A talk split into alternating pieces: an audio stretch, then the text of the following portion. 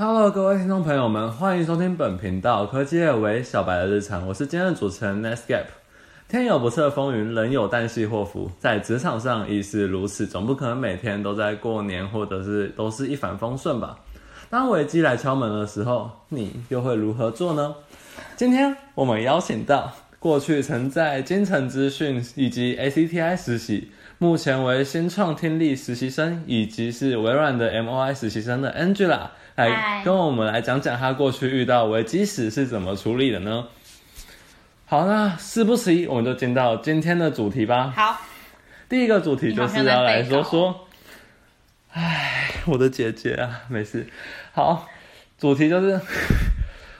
我们总会遇到很多危机嘛。想必 Angela 实习生她比我多了两年，在职场上的打滚，一定有遇到更多的危机。那我就来讲讲他过去可能我所知道，还有一些遇过这些危机，那他是怎么看这些危机的呢？他是把它当做一个转机吗？还是他是怎么想的？那首先是第一个，嗯，我们知道你原本是在金城资讯嘛，对然后后面到 ACTI 算是一个美商，那这个从外从一个台商到外商的这种心境转变是，就是会遇到哪些？你觉得是一个危机吗？还是怎么看的呢？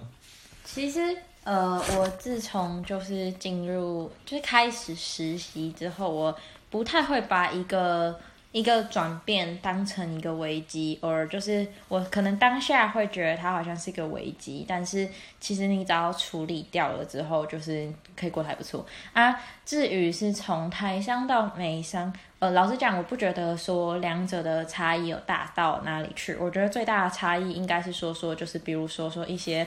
效率的部分啊，或者是就是应该说说美商它是一个步调更快的地方，然后主管给你的任务可能也会更多。但总体来说，我并不觉得我自己适应上有什么样子的困难，就是嗯，蛮顺那听说有人会说，就是从台商的时候，可能就是在跟主管提案的时候会有所差。就听说有人说，就是在台上的时候大家会有 free，可是就是反而转到外商，就是主管对于一个提案的那个谨慎度会十分的，就是那这样的，就如果要去处理这样的，是是不是有真的有这样的事情发生过？我自己是没有碰到、欸，就是我在呃这几份实习其实都有经历过，就是对主管提案，甚至是其实我在京城的时候也有直接就是得到一个机会是去跟客户提案，然后给他们做一个全通路的规划，然后这个提案也有让客户采纳。那至于在接下来的外商，就是 ACTI 跟微软，我老实讲，我自己觉得其实主管会更能接受你的很多多元化想法。那很多人可能会害怕说提出来自己的想想法去跟主管讨论，但是我觉得在我的实习经验里，我完全没有遇到这个问题，就是。我会把我的嗯提案做一个很完整的想法跟规划，然后拿着我自己觉得这是一个最完美的东西去给主管看，给主管想，然后也不是给主管想，就是跟主管讨论。那这个时候，当你觉得你的百分百在别人眼中可能只有六十趴，这其实就是一个你可以在进步的机会。那主管可能会告诉你很多不同的面向，那你也可以把自己所有讨论想到的面向再告诉他。那在那一个互相讨论过程中，其实就可以让你的提案有一个更好的嗯进步也好，或者是它可以变成一个更完美、更完善、更有执行度的提案这样子。原来如此，原来 Angela 都是透过一百趴的准备，然后去让一个提案能够更容易的被主管采纳。那或许可能就是过去大家可能在提案上面可能并没有做到很完全的准备，然后就是可能就只把前面你的发想很好，可就是没有很细部的规划。那原来 Angela 是这样把一个提案做到那么完整，对，而我们大概且知道。就是我觉得，就是也不要怕被刁难，或者是怕被问说，哎，你这个提案想得不够完整，因为毕竟我们也是一个，就是就真的也才刚来实习，那你能想的多完整，其实已经很了不起了。那在这个情况下，就算被主管刁，我觉得就是自己的心态上要保持一个，他就是比你讲讲好听点，就是吃的苦比你还多啊！你他怎么可能会提出一个故意要让你的提案不完整的状态？所以也不太需要觉得自己就是做的不好或是怎样，就是时时保持一个谦卑、谦虚，然后知道还需要再努力的那个心态就可以了。好，那我们讲讲我们可能想到你可能会遇到的第二个危机，嗯，就是因为你是从历史系到资管到气管系，就是可是都没有碰过这种像像资电背景相关的东西。那如果你是在准备投微软啊，像这种或者 ACTI 这种叫外商叫特别还是科技业的时候，那会不会有一些遇到一些挫折或者危机？就是可能是面试啊，不管是面试还是在写履历上面，可能就会发现自己有什么不足，或者是会被主管就是面试官刁难的地方，就是因为你的科系并非本科系的。就想问会不会有我觉得这可以拆成两个阶段来回答。一个阶段是你究竟想要走什么样子的产业，一个因为相信有听张伟奇频道的人，应该就是有看或者是有听，应该蛮多都是商管背景的。我不太确定有没有职工，但是如果就我自己，甚至我是从文啊，我是从理，我本来是理组，然后转文，然后后来到没有吧？你不是本商来是学院医学院，就是就理理组啊然后然后就是那个，我觉得呃，你商学院进来之后，可能会没有方向，或者是你已经有方向了。那不论是科技业或者是金融业，我觉得就是当你我自己的状态是我选好一个方向之后，我会去开始去了解这个产业的脉络，跟这个产业我应该我我输在哪里，跟我赢在哪里。相关背景的人其实他赢在的是一个整合。如果你有很认真的去经历过实习，或者是做过一些专案，或者是去思考过别人的商业的一些行为是怎么做的。其实商管人赢的地方是我们会有一个比较完整的呃设计蓝图，我们也能更知道怎么跟客户去沟通。那这个时候我们缺的东西其实是就像伟奇刚刚讲的，就是一个科技的背景。那我认为就是我们没有办法一百趴做到说像资工人完全知道 coding 怎么打，怎么做一个更完美适合客户的解决方案，但是这种时候，我自己的做法是，我会去看很多样化的文章，然后我也就是我觉得订阅电子报这是一个很好的习惯订，阅电子对，就报是，我觉得这个大家可以去嗯。就是也可以去自己做一件事情，就是你可以去订，我订阅很多，就什么数位时代啊，或者是一些呃美国的 Insider 还是什么，反正就是这些我都有去就订阅，然后你就可以看，那你就可以学习很多，嗯、跟着世界上的脉动走。我觉得这这个是可以一直放在心里的一件事。好记得哦，数位时代没有啦，Inside，不止这 不止这些，就是那可能我就是我觉得我觉得大家可以在就是可以去找自己喜欢的电子报。那我觉得说要怎么去增进自己，我觉得这是一个很好方法。然后你也可以，就香港人不需要害怕去学习任何城市语言，就是像我自己就是学 R 跟 Python。那你说我很精通吗？我到现在也不觉得我自己很精通，就是我不可能会是往什么资料科学处理方面这样走。但是我能做到的是，我去训练自己，在抓到这些数据之后去整理之后，我可能可以训练自己的数据洞见力，就是你可以知道说，哎，这个数字跟这个数字究竟有什么关联性。当你抓到某些关联性，你就可以提出一个更有策略性的构想。那这个东西才是一个可执行的、可执行的方法，或者是不管怎样都是。所以说，我觉得有两个，一个就是你要先可以先确定自己想要走的方向是什么。如果真的想要走科技业，我觉得可以自己去自学程式啊，自学一些好半导体也好，PC 的一些结构也好，或者是像我自己最近都在看那个电路板，然后去学各种有的没有的，就是这种东西也可以去学啊，没有什么是不能学的。当你真的想要进入这个产业，你就要花更多的功夫去做一个 做一个嗯准备准备，让自己变得更好。对，然后就是不要怕，不要怕挑战，不要怕困所以其实，在面试的时候，他们会这样刁难吗？哦，我觉得面试的时候有一个很重要的事情是，你要找出自己的独特性，就是嗯。比如我都是面行销缺，然后数据行销也好，转型什么数位转型、实习生都好，就是呃，你要找出自己的独特性在哪里。因为行销其实分几个层面嘛，可能有分析到行销规划、到策略规划，然后到 promote，就是会有这几个步骤。那你可以从你自己的过往的经验，或者是专案，学校专案也可以啊。那你可以找出一个你自己比较突出的地方，让主管知道说，哦，这个人他的特质在这边，那你就会跟其他人不一样了。你有一个亮点出来，他就可以知道说，那他为什么要选用你？那你这个特质是不是真的符合这一间公司？重点找到不同点。对对对，就是找到自己的特殊点跟不同点。好，那我们进到第三个危机，嗯，就是之前在听说，就是好像在微软实习的时候，会要跟来自印度部门的人通电话，然后还要跟他们沟通，还要跟他们一起合作，去完成你工作上的任务。那在这种时候发生的时候，你是如何去应对这样的危机呢？因为毕竟我们正常就算是在微软，听说也都是用中文啊，就是工作上，也就是那忽然间要跟一个外国人，甚至一群外国人做这样的沟通，你要怎么做？没有啦，其实其实你说说内部都是用中文，没有啊。我们的主管还是会，就是偶尔会用英文，就信件会用英文告诉你。但其实这是一个很好的学习机会，就是不管是在微软或者是在我前一间公司 ACTI，呃。我隔壁部门就是有一个外国人，然后我那个时候上班就是会一直一直一直听他讲话，就是你就可以听，就你就算听不懂，反正你鸟在前面，你可以当场去查他在讲什么。我觉得那一段时间算是我一个英文听力很增增进的一个嗯。一个时候吧，然后后来到微软，就是呃，其实也没有想到要跟印度 印印度人联络啦。但是一开始联络的时候，当然就是会会会他听不懂你在讲什么，你也听不懂他在讲什么。可是我觉得，就是时间过了，你会自己找到生命会找到自己的出路，你就会大概知道怎么跟他去 沟通。对，然后。好玄妙，就会知道说说 OK 好，那嗯就是沟通的方法嘛，其实也没有很难啊。就这个时候你就想着我要练自己的口说跟自己的英文的 Teams 上面的沟通这种。所以就是告诉我们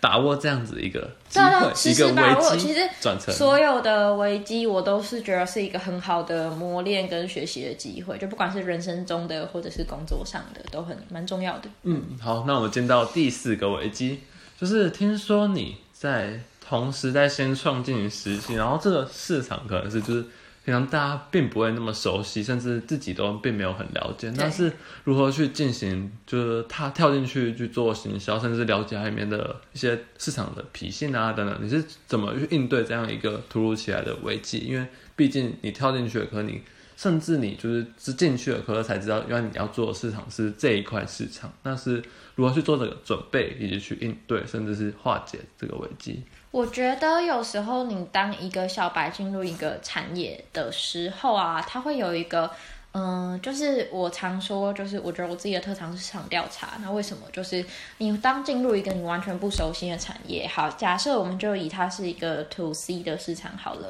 那这个时候你会带没有任何偏见的去了解某种产品在这个市场上的反应，跟消费者究竟喜欢什么、需要什么。那当你做了各种市场调查出来之后，你会有一个。就是你会有一个脉络吧，那当这个脉络出来，你会先从更了解这个产业到了解这个产业的顾客。那当你在做这一份试调或者在做这一份报告的时候，其实你是为了推某个产品。那当你了解了外部的一些趋势的状况，你自己也有你自己本身产品或者是方案的内部的优势的概况，你就可以把两个东西整合起来，做一个更完整的，嗯，不管是提案也好，或者是了解也好。所以我觉得在做行销的。人一定多多少少会要接触一个你完全不知道的产业，那这个时候就是你要比别人更花心思去找有关这个产业的所有的事情。那以新创来说好了，就像呃，我我本来不懂那个市场是什么，那不懂的时候就是多问嘛。那多问问不出来什么，就多查。网络那么方便，其实你想要查什么都可以查得到。那有了这些东西之后，你就可以去提案。提案的时候，人家一定会告诉你更多这个。产业的内部概况是什么？那有了这些之后，你就可以对一个产业越来越了解。所以，其实总结来说，过往的我会觉得市场调查在一个陌生的产业做市场调查是一件很麻烦的事情。但是，等自己熟悉，你要养成自己的一套市场调查的运作。等这一套调查的方式运作起来的时候，你会觉得去。接触各种不同的产业是一件很快乐的事情，就是你真的是在开发不同的市场，跟了解不同的市场，跟你能更知道这个这个世界的不同产业都在做什么样子的事情。那我们趁机来让 Angela 来分享一下，那他所在进行一个市场调查的时候，他是有大致上这样的 step 去遵循，或者是还是其实并没有这种东西。呃，其实呃，你蛮蛮是我刚刚讲的，就是我会先去了解这个地方的顾客到底他们。真正是希望有什么样子的，嗯，对这个产品也好，或者是他们希望这个产品有什么样子的特色，也是 OK。就是我觉得这些，这是我的第一步。那有了这个第一步之后，我可能会拿到一些数据，比如说，我可可能会像我刚刚讲的，我的城市就是用来去找这些资料的。那我爬出了这些资料之后，我就会去做整理，整理完之后，我可能就会有一个外部的客户跟市场的概况。那接着下一步就是我会我自己内部本身这一个产品或这个 solution 的一些优势在，那我就可以去看我有哪些优势是真正可以达到客户的心理的，或者是客户真正需要的，或者是再教育他们某些我们产品有但是他们不知道的东西，再教育也是一个很重要的点。对，那这是第二步嘛？那再来就是你可以真正把外部的趋势跟内部的优势结合起来。那结合起来之后，你就可以开始想，那我有什么样子的通路可以推这些东西？我有什么样子的策略、什么样子的方法来针对各种不同的族群、各种不同的 TA 去做推广，这样子。哦。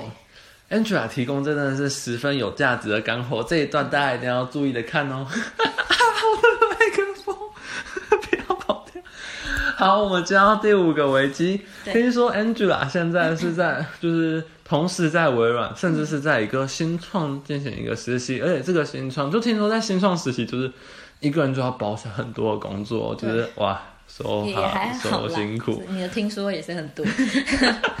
好，那那我们想问问 Angela，她是怎么去平衡、去拿捏这么样一个，就是我觉得也算是个危机吧，就是同时要兼顾两个平衡，你要还要让它平衡在那里，就不会忽然倾斜倾斜到另外一边的丢了。对。那我就来让 Angela 分享，她是怎么做到这样的平衡去拿捏的呢？呃。我我我自己，我可以简单简述一下我自己，呃，最忙那一段时间，就是去年大概十月到十二月那一段时间，我其实身上有蛮多东西的，就是学校课业，然后课堂的助教，然后教授的助理，就是学校面。然后再来就是自己接的家教，然后微软的实习，然后听力的实习，呃，就是那间新创公司的实习。六分。然后还有就是那个，反正我们那时候课堂上有一个类似企业诊断的东西，就是也要帮某一间企业，就是去观察他们的一些状况，然后给他们一些建议提供这样子。就是我觉得这是在一个很高压的状况下，那。这时候就是嗯，我的做法啦，我会用一个笔记本或者是嗯日历吧，类似日历的东西，会写好每一天我要做什么事情啊。又加上那时候我在推甄 研究所，就是又是一个更更负重的事情，那我就会写好我每天应该要做到什么样的事情。那就是这一套方法，我一开始没有觉得它有多厉害，但是到后来就是反正。微软实习有一个有一个计划，就是美国台美体系人嘛，然后我们那时候有被有被体系人推荐看一本书，对，那这一本书里面它叫《与成功有约》，那这本书啊里面它其实有讲到很多，就是你的时间规划方法，我就发现，哎，原来我当时做的那些事情，其实是一个很好去执行自己的做法跟。权衡自己时间的事情，就当然我也有一点拖延症，所以我有时候会被搞得乱七八糟，然后就觉得啊我做不完。但是实际上，如果你能够真正每天立好自己该做什么，你就会有一个压力督促自己说，OK 这件事情还没做，OK 下一件事情我又要继续做的这种嗯做法，那你就会显得更有条理的，然后有条不紊的去处理你的所有事情，跟权衡你的所有事情。原来 Angela 是这样子面对如此多个。专案工作全部压在身上，还有领袖营哦。哦，对，听说你还是领袖营的总招，就那个时候了。额外加一题，就是你当初在当总招的时候，疫情又来了，那你这样是怎么去做那个努力，然后去面对这样的危机，让这个活动可以持续的办？你那个反问很多问题耶，就是呃，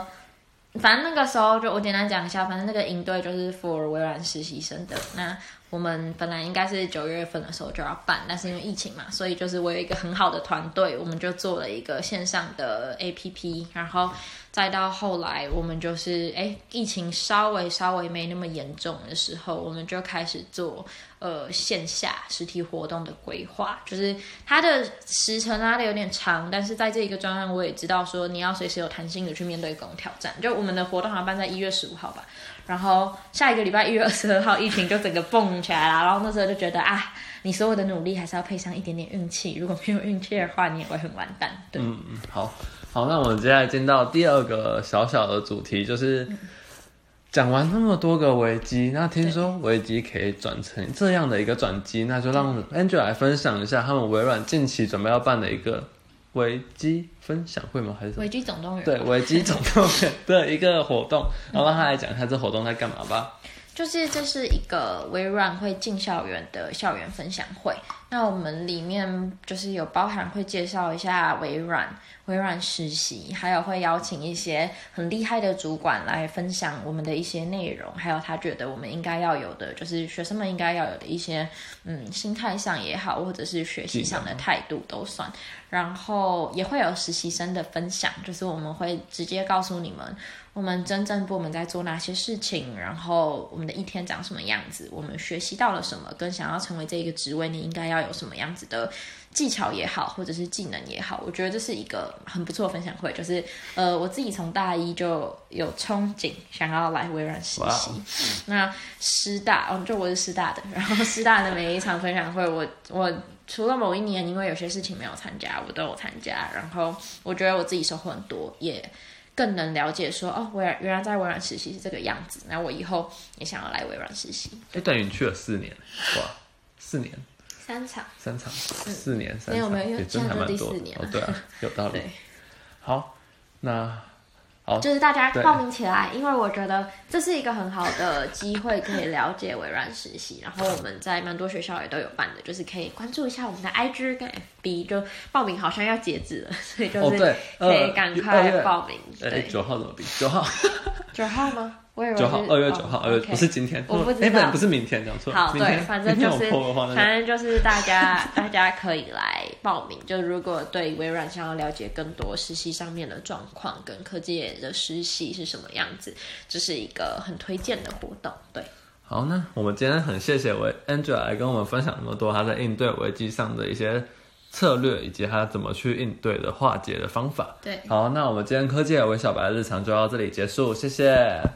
拜拜。